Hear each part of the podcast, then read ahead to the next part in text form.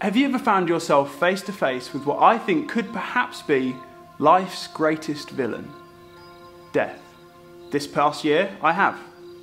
For the very first time in my life.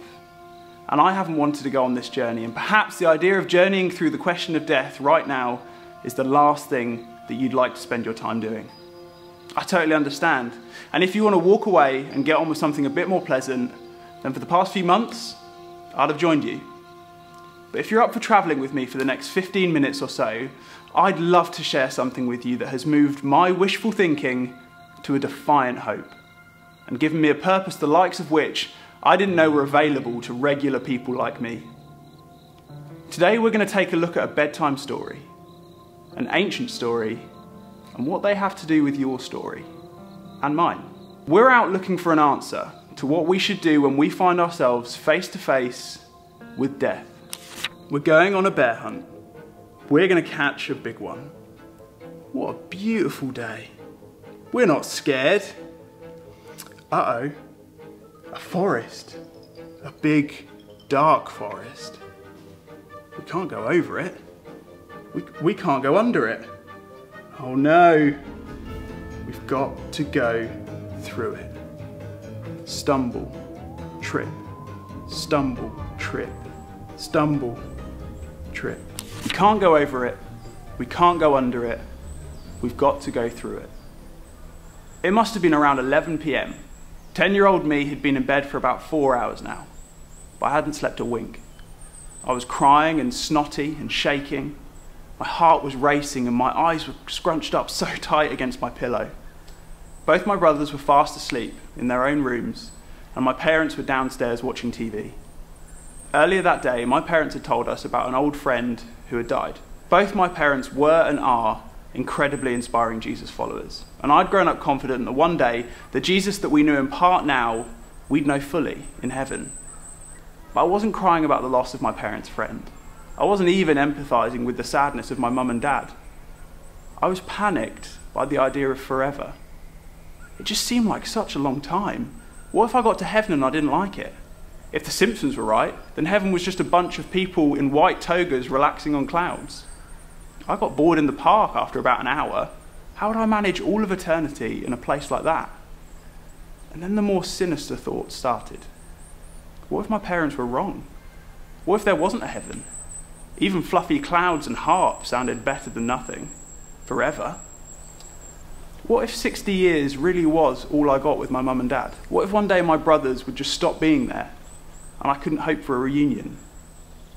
Eventually, I couldn't keep my crying quiet. My parents heard me and came to comfort me, and I'm not sure if they said something to get me to sleep or I was just so exhausted that I couldn't help myself from dozing off. But that was that. We continued to have a conversation about life and heaven and God throughout the rest of my childhood, and my faith started to grow up as I did. But I'll never forget that night. Now, you may not have been quite as existential as a 10 year old as I was, but we all have those moments when life gets stripped down to its barest essentials. We lose a loved one, or we get a phone call from a doctor that tears the floor out from under our feet. We come to a deep, dark forest in our lives and reluctantly conclude I can't go over it, I can't go under it, I have to go through it. In those moments, two questions line themselves up in front of us. But many of us will only ever answer one of them. The first question goes like this What happens when I die? It's a good question. In fact, if you're sat with someone watching this, answer that question with them. If you're watching this alone, tell me in the comments. I'd find it fascinating to read your responses. I had some quite good answers to the first question, I thought. I was unaware that there might even be a second question waiting behind it.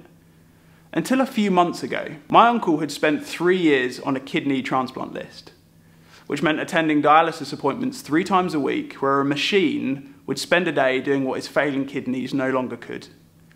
He managed to get a transplant that his body accepted, and for a period, he was well enough to even attend my wedding. Now, I can't tell you how incredibly precious that was to me. But shortly after, Bernie got sick again. It was a shock to our entire family, and before we'd had a moment to process our disappointment, I received a text from my mum saying that Uncle Bernie had died in the night. So, I did what many of us do when we find ourselves at the threshold of the deep, dark forest. I answered the first question What happens to my Uncle Bernie now? Only this time, my answers couldn't hold the weight that came with the pain of losing family. And I found myself met with question number two for the very first time. Why do you think that happens when you die? I didn't know. Honestly, I, I never asked that question before. Have you? I thought Bernie was in heaven, but why did I think that? Because my parents had said so? Because it was generally accepted in popular media when I was growing up? Because I think the Bible says something about it somewhere? And maybe you've been faced with this question. Maybe you've been courageous enough to answer it, and like me, felt the ground you'd been standing on begin to crack and fall away. It's a precarious place to be. Maybe question number two is why you walked away from faith or decided not to entertain it in the first place. Maybe it's why you like Jesus, but you're reluctant to arrange your whole life around him. Now, I read countless books, papers, and articles.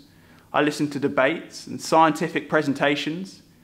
I explored our ancient history and what our culture, other cultures around the world, think happen when we die. And more importantly, why they think it. Not out of curiosity, I mean, I had to know. I was plagued by fears about my own mortality, about losing the people that I loved around me. I developed anxiety about health. I was sleeping less. And stress was actually starting to make me physically ill. And do you know what I found on my journey of exploration? No one really knows. No one really knows. I mean, how could they? Death is a one way trip. Every religion and culture throughout history and across the globe had their answers to what happens when we die.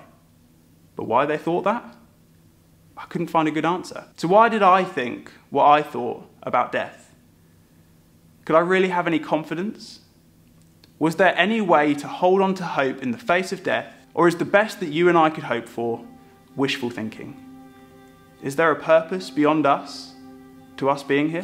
As I mentioned earlier, I grew up knowing Jesus, a first century Jew from a small region known as Galilee, now northern Israel. I love learning about stories and ideas that were held by our most ancient ancestors, the same stories that he grew up with. There were lots of ideas about life after death within first century Judaism. Some believed that our time on earth was all that we had, and once we'd spent it, that was it. But many believed that there would be a final moment in history when God would bring everything to a climactic end, raising everyone back to life and ruling as king forever. Unlike other ancient people, Israel believed that there was only one God who created and sustained everything. To them, life had a source, and that source was Israel's God. Now, Jesus of Nazareth stepped onto the pages of history by unveiling the good news that this kingdom of God was coming through him. Ever since our earliest ancestors, humanity had been expecting this figure. Ancient Israel has a long history of writing about and preparing for this king to finally come and rule the world on God's behalf. But Jesus surprised his first century audience with what this kingdom would actually look like. While many expected the coming king to overthrow the occupying, oppressive Roman Empire, Jesus' followers were instructed to turn the other cheek and walk the extra mile when Rome came knocking. Jesus didn't offer the kingdom of God just to those who were considered the best and the brightest, but instead he focused his attention towards sinners, an ancient way to describe people operating outside of what God had created them for. Jesus was remarkable. He ate with people no one else saw value in, he elevated the value of women to heights that we're still trying to attain today. He made it crystal clear that good people don't make it to the kingdom of God, but forgiven people do. And then he forgave. He embraced broken and hurting people whenever and wherever he found them. Jesus' message has taken us an unfathomable distance from the ancient world where leaving unwanted babies to die in the wild feeding people to wild animals, and war for war's sake didn't even tickle the conscience of an ancient person. I mean, how many ancient carpenters can you and I name? And Jesus of Nazareth made Time magazine's most influential person of all time in 1999, around 2,000 years after he was born. Now, all this is great, and no doubt that Jesus deserves our respect for the way that he shaped our world. But what does this have to do with helping us answer our big question? What happens when I die? And why do I think that? Jesus was coming to do something more than just establish a kingdom like others before him had done. He was coming to restore the world back to its maker, fully and finally. You see, Jesus didn't think that death was a natural part of life. Jesus believed death was an unintended and heartbreaking consequence of something the ancients called sin. Ancient documents from eyewitnesses have shown that Jesus' followers had been taught that Jesus claimed to be the way to eternal life because he was the only way to God, who made and sustains all life that through him, the sin, that is, us and our world operating outside of the design that God had created us for, which separates all of us from our original purpose, our God, other human beings, would finally be forgiven and taken care of. Jesus had come to restore us back to God by removing sin and the separation it caused. You see, death and separation from God weren't a punishment for sin, they were an unavoidable consequence. In other words, people weren't designed to jump out of a plane without a parachute. If you tell me you're going to do that anyway, then me saying to you that you'll die is a statement of consequence, not punishment. The same was true for sin. When we operate outside of who we were created to be, we create rifts between us and God between us and our world, between each other, and to some degree, rifts between us and the us we were created to become. And separation from our Maker, well, that's death. Jesus perfectly modeled life in unity with God and other people. He taught his first followers how to be people of heaven, living in oneness, not separation, even when it costs. Then he was crushed at the hands of the Roman Empire in place of his people and in place of us. He took the unavoidable consequences of sin, waiting for us, and he died in our place. Jesus showed us the way to life that didn't end, or more accurately, the way to the source of life that didn't end. And when we chose death, he went to the cross in our place not just for Jews of the time, but for you, for me. And then, and, and this is the it. This is the answer to our question. What happens when we die, and why do we think it? This is it. Jesus didn't stay dead. He was publicly executed by the greatest executors the world has ever seen, and then he was alive again. Paul, a Christian killer turned church planter, wrote this in a letter we have today to a church in Corinth. After that, he appeared to more than 500 of the brothers and sisters at the same time, most of whom are still living, though some have fallen asleep. People saw him alive. Paul saw him alive. Jesus' death and resurrection had started a movement of people who spoke of those who had died as simply having fallen asleep. And what happens to people who sleep? They wake up. And all this new hope, all this new confidence in the face of death, because of an event that was eminently threatening to those in power, and if untrue, unbelievably easy to disprove. Jesus told us about what God was like, who God liked, and what the world ruled through Jesus on behalf of him would look like. He didn't give us lots of imagery or details, perhaps because, like trying to tell a baby in the womb about life outside of mummy's tummy, we just couldn't comprehend what's coming next. But he did tell us that God had dealt with sin, that no longer did we need to live separate from God or from each other, that we will glimpse in this life what we'll experience fully in the next a life perfectly united with Jesus and our Heavenly Father for all of time.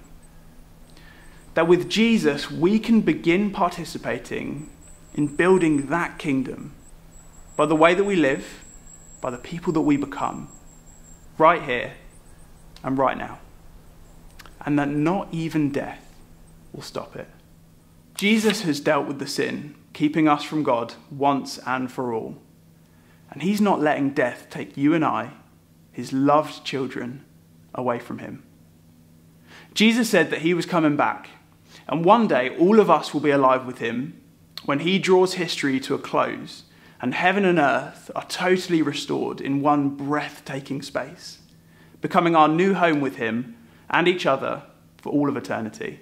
And that until that day comes, the moment we leave this world, we'll find ourselves looking into the smiling face of our King, Jesus. Jesus simply described it to a criminal hanging on the cross beside him as paradise. That's what you and I can expect. And why we can confidently expect it. Because Jesus showed us a life lived with our Maker, then became the only person in history to ever predict and pull off his own death and resurrection. It validated everything he said about our Maker and his claim to be the way God was reconciling and restoring his relationship with us by removing sin and separation that kept us from the source of all life. So, what now? A few months after Bernie died, I found myself yesterday at my Auntie Kay's funeral. It hurt just as much as losing my uncle. I spent the day hugging my other family members and weeping. But it was different. My sadness came with hope, not just wishful thinking. I didn't just think that my family would be reunited with Kay one day. I knew why I thought it. I didn't just want to believe that Kay was experiencing more joy than she'd ever known with her King Jesus. I knew why I thought it. And I got to watch person after person share with a full room, not just about their hope, that Kay was with Jesus in his kingdom enjoying everything she was made for, totally restored with her Maker. But I got to hear story after story of how her following Jesus through her life here on earth had profoundly impacted all of these people. She'd spent her life sharing Jesus with people who needed the good news that their God knew their name and wanted a relationship with them, and that He'd gone to huge lengths to make that possible. She'd been becoming and helping others become people on earth who lived in unity with God learning how he loved, and then extending that to others. She became someone who was ready to live in a world where everything was restored to the way God wanted it to be. And she'd lived a life partnering with Jesus in bringing heaven here to earth, knowing one day Jesus would be back to finish the job for all time. What do you think happens when you die? Why do you think it? you owe it to yourself to ask the second question.